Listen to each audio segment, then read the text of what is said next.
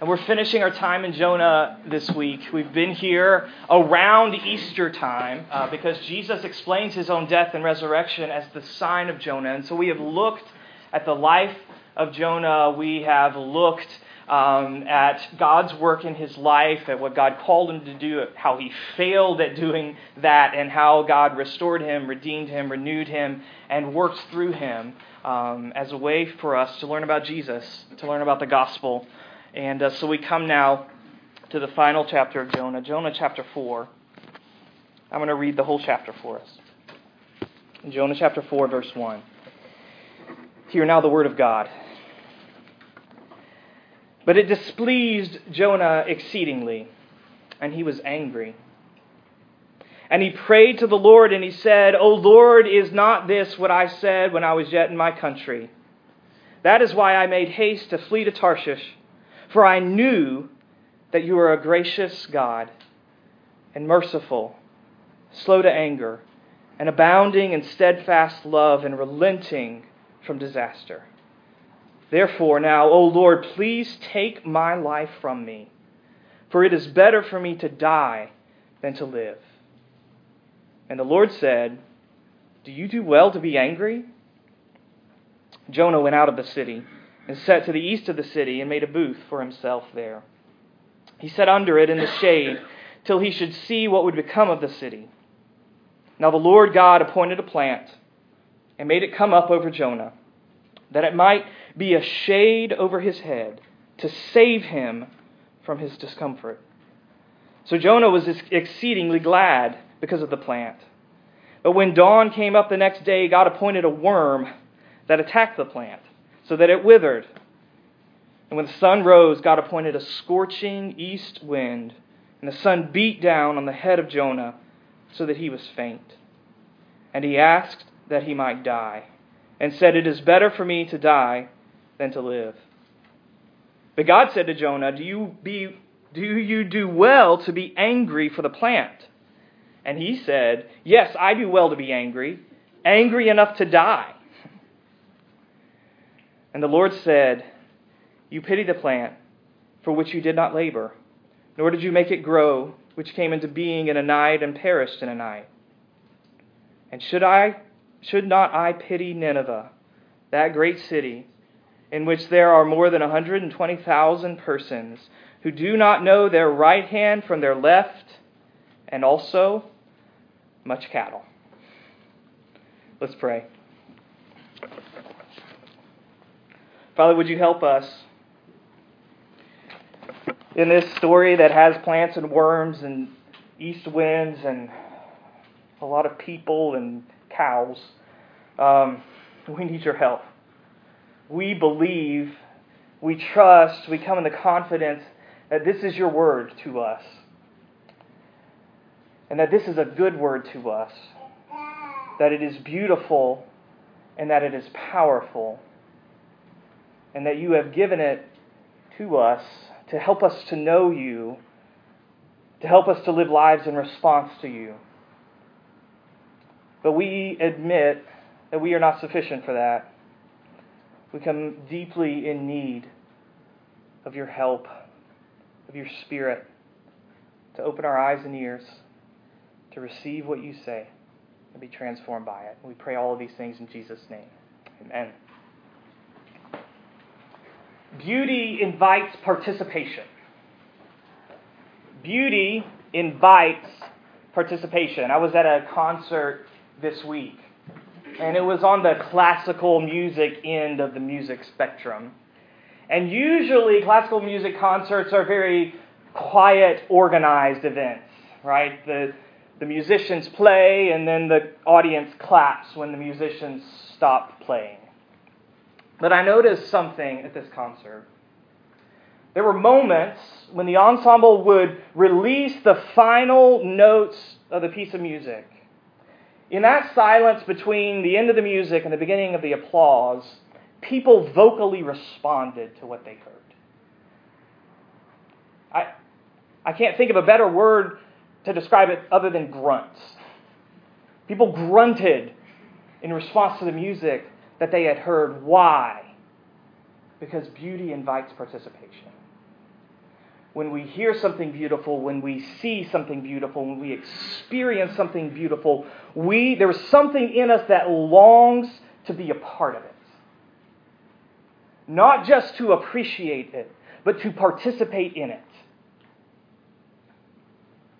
The strange and beautiful story of Jonah invites our participation. This strange and beautiful story that ends talking about cows invites us to become a part of it. You see, because in the end, this story is a story about God. It is a story about His character. It is a story that reveals who He is. And as it reveals Him in all of His beauty, it invites us to become a part of His purposes. It invites us to join the beauty of His mission in the world. And so I want to ask a couple of questions here about the end of the book of Jonah. I want to ask what and how. Uh, so in what does God invite us to participate? And how can we respond to His invitation? So first of all, what? In what does God invite us to participate? It's interesting, isn't it, that the book of Jonah doesn't end with chapter three. I mean, think about the story. God calls, Jonah runs. God pursues, God calls again, Jonah goes, Jonah preaches, Nineveh repents, God forgives. That's a great story, right?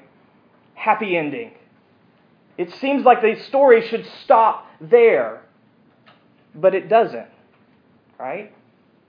It goes on into chapter four, and it, as we read, some of you were laughing, it's a very strange and odd chapter. Why? Why doesn't the book of Jonah end with chapter three? Well, remember, there's an unsolved mystery from chapter one. There is an unanswered question from chapter one.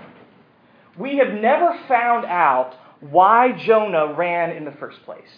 You remember that? God calls Jonah, and Jonah runs, but, but nobody tells us why he runs. And chapter four is about that why. Chapter four is about why Jonah runs from God's call on his life. Because when Jonah sees Nineveh repent, and when he sees God forgive Nineveh, and God spare Nineveh, and God give life to Nineveh, that for Jonah is not a happy ending. And so he comes to God in chapter four angry, with a prayer that starkly contrasts with his prayer in chapter two.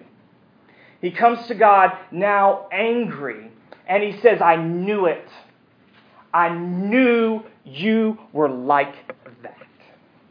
I knew that you would do that. And then he quotes from Exodus chapter thirty-four.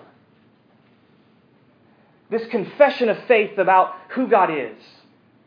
Compassionate, merciful, abounding in steadfast love, slow to anger, relenting of disaster. This comes from the book of Exodus, and is a confession that rings throughout the Old Testament. And as it is repeated throughout the Old Testament, it takes on the expectation that God is like that not only with His people, but that God will be like that with the nations as well. That He will be a God of mercy and compassion, not only to Israel, but to all of creation. In fact, the prophet Isaiah says that the ships of Tarshish, the ones that took Jonah away from God, will one day bring their riches to God. And they will know God's mercy and know His compassion. And they will join in the worship of His people. And that's why Jonah runs. Jonah runs because he knew that God would show mercy and compassion to Nineveh. He runs. He is angry because of who God is. That's Jonah in chapter four, but what is God in chapter four? Well, God is going after the why of Jonah. God goes after, He seeks to change the why of Jonah's running. And He seeks to change in this chapter, He wants to change Jonah's nose. It's interesting, the word for anger in this text uh, means literally burning of the nose. And it's, and it's a common way that the Old Testament talks about anger, a burning of the nose. Because why? When many of us get angry, angry, what happens? Our faces turn red, right? Our cheeks and our noses turn red. They burn. And so that's the way that this text in the Old Testament talks about anger. And so Jonah here, in response to what God has done, is burning.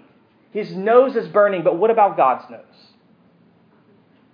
Well, in the confession of verse two, it says that God is slow to anger. And that phrase literally means long of nose. Jonah says, God, I know that you are a God who has a long nose. Why? Because if you have a long nose, it takes longer for the blood to get to the tip of the nose and for it to turn red and start to burn. So do you see what God is doing with Jonah as he pushes on Jonah's anger here? As he says, do you do well to be angry? He's asking Jonah, why doesn't your nose look like mine? Why doesn't your nose look what mine, like, like mine? God is inviting Jonah into God's own character. He is inviting Jonah's heart to participate in God's heart. He wants Jonah, and not only Jonah, he wants his people to reflect his character. And what is his character? Compassion, mercy, forgiveness, long noses.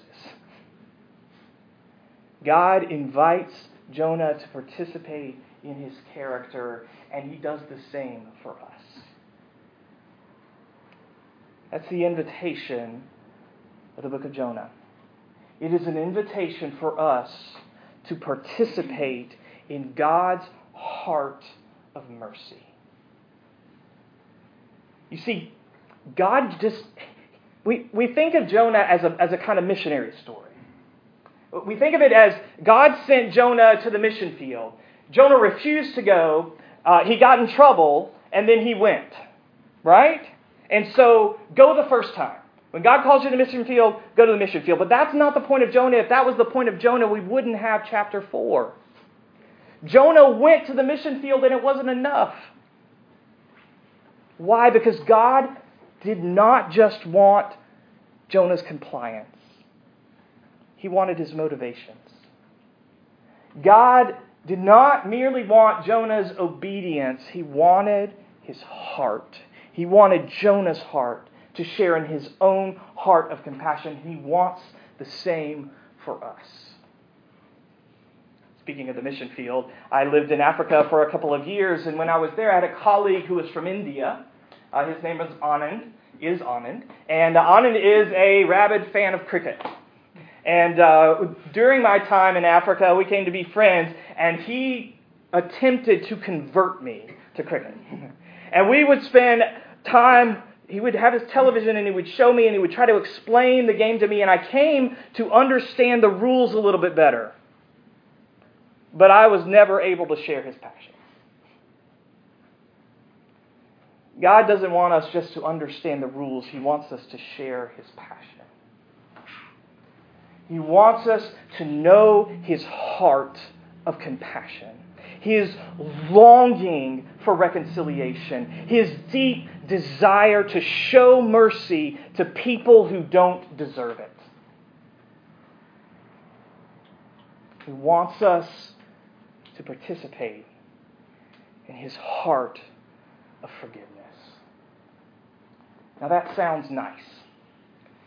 I mean, our, our culture, we like words like mercy. We like words like compassion and forgiveness. Those words are heard positively by most of us. But I want you to realize something. God doesn't call Jonah to have compassion in general. He calls Jonah to have compassion for Nineveh. And remember, Nineveh was the capital of Assyria. And the Assyrians were brutal people. Brutal people. And they used that brutality time and again against Jonah's people. And in the end, They came against Jonah's people and they destroyed the whole northern part of Israel. They ripped people out of their homes and scattered them all throughout the world. You see, God is not calling Jonah to share his passion for puppies. He calls him to have compassion for people who deserve death. He calls him, he calls us to long for forgiveness for those who don't deserve it. To want mercy and life for those who deserve death. Forgiveness sounds nice until you're harmed, until you're offended, until you're threatened. And then what anger allows us to do is it allows us to erect walls, to erect a boundary wall to protect us and to say mercy goes this far and no further. Forgiveness is this much, but no more. But when God calls us to share his heart, he calls us to join a movement of mercy that explodes those boundaries. He calls us to be a part of a movement of mercy that goes where it shouldn't go. He calls us to join in longing for life for those who don't deserve it. And that's extraordinarily difficult. You see, compassion is easy to imagine. It is nearly impossible to live amongst real people. So, what do we do with this invitation? How can we respond to God's invitation into this level of compassion and forgiveness and mercy? How can we, how are we able to respond to that invitation? Well, notice Jonah in the second part of this text, in the second part of chapter four, he goes through a kind of multi-sensory experience.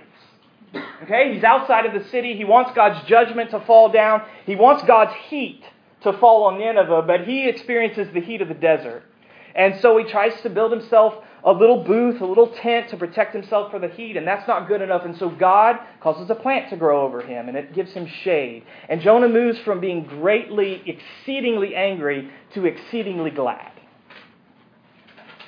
But then God attacks the plant with a worm, and the plant dies, and then the sun beats down, and the sun doesn't only beat down, but now a hot east wind blows on Jonah, intensifying the heat, and Jonah is back to being angry, so angry that he wants to die.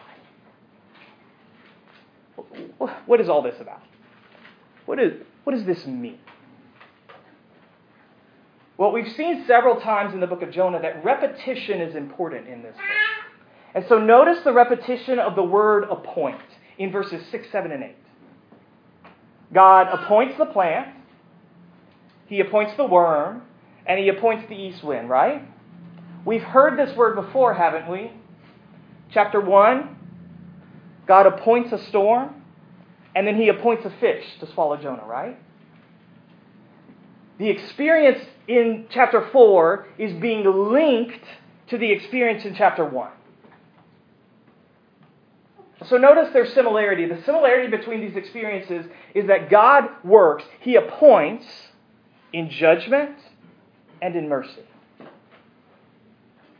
The difference in these two experiences in the, is in the order between judgment and mercy. So chapter one starts in judgment. He appoints the storm. Ends in mercy. He appoints the fish, which rescues Jonah, preserves Jonah's life, and deposits him on dry land. Judgment to mercy. What's the order in chapter four? It's reversed, right? He starts with mercy. He appoints this plant, which gives Jonah shade. The, the text actually uses the language of salvation. The plant saves Jonah. He starts in mercy and then he moves to judgment. He appoints the worm that destroys the plant. And then he appoints an east wind. And an east wind in Scripture is always the symbol of judgment. Because the wind comes off the hot, dry desert and it brings heat and drought. So judgment to mercy, mercy to judgment. What's God doing? God wants Jonah to remember his experience of mercy. He is connecting him back to the experience of mercy in chapter one. And he's saying, Jonah, do you want me to change? Do you want me to stop being a God of compassion, a God of mercy, a God of forgiveness? Because that's who I am for you. When I preserve your life with the fish, when I rescued you out of the grave and gave you new life, I was living out my character, a God who is merciful and compassionate, relenting of disaster, showing steadfast love. Jonah, do you want me to change? Do you want me to remove my mercy? That's who I am for you. Why will you not let me be that for them? God is trying to teach Jonah mercy by reminding Jonah of his experience of mercy. God is trying to teach Jonah compassion by showing him how he has shown compassion to Jonah, how he has rescued his life, how he has forgiven him, how he has shown him steadfast love. He wants to teach him mercy by helping him experience mercy. And that's where we will learn to respond to God's invitation for us to share his heart of compassion. We will learn compassion when we remember and know the compassion that God has shown to us. And so, the book of Jonah takes us back to Colossians. Remember, we studied the letter to the Colossians leading up to the time of Easter, and right near the end of our time in that letter, we saw the Apostle Paul casting a vision for the Christian community, for what it means to live in Christ. And the essence, he says, of what it means to live in Christ is forgive one another. How? As the Lord has forgiven you. And how does that happen, he says? Let the word of Christ dwell in you richly. Listen, you will learn forgiveness in a growing awareness of how much you have been forgiven.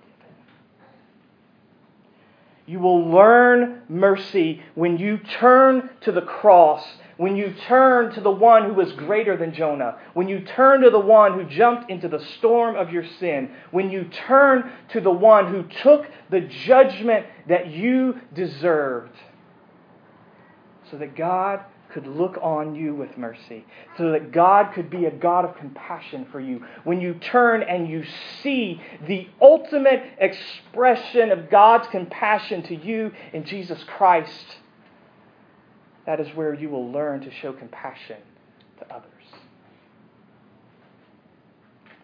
You know those safety speeches on commercial airlines before they take off? You know, like in the unlikely event that the cabin loses pressure, you know, these oxygen masks will fall magically from the sky. And what do they always say? Secure your own mask first and then help others. Why? Because you can't help others get oxygen if you're not breathing oxygen yourself. If you're going to respond to God's invitation and give others the oxygen of mercy, you have to be breathing the oxygen of his mercy, mercy yourself.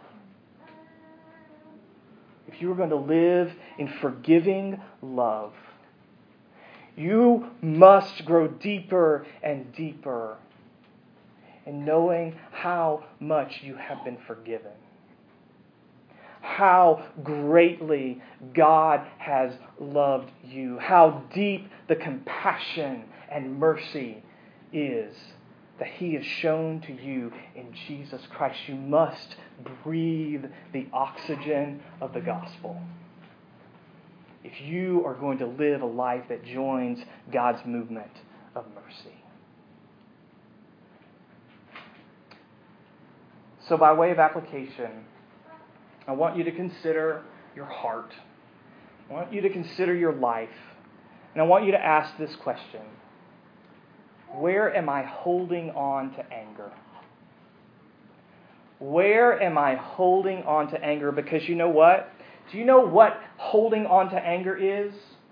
For someone who is in Jesus, it is an act of forgetting. Because when we hold on to anger, we actively forget that we have been shown mercy. When we refuse to forgive, we actively forget the depth of God's forgiveness shown to us in Jesus Christ. We forget the massive debt of sin that Jesus paid for us. So where are you holding on to anger? What keeps you from living in compassion and forgiveness to those around you? Will you remember the gospel and let it unclench your fist around that anger? Will you let the depth of God's mercy shown to you, will you remember that? And in remembering that, learn to join His movement of mercy and forgiveness. The book of Jonah ends in this strange, open-ended way. It's a question, and the question's not answered, right? God says, "Why, Jonah, should I not show compassion to this great city?" And we have no idea how Jonah responded. Do you know why it ends that way? Because as we hear this question, we need to see God looking at us. Looking at us and saying, "Will you know me? Will you know me as a God who has forgiven an immeasurable debt for you? And will you reflect me in your relationships, in this city, and around the world?" Let's pray.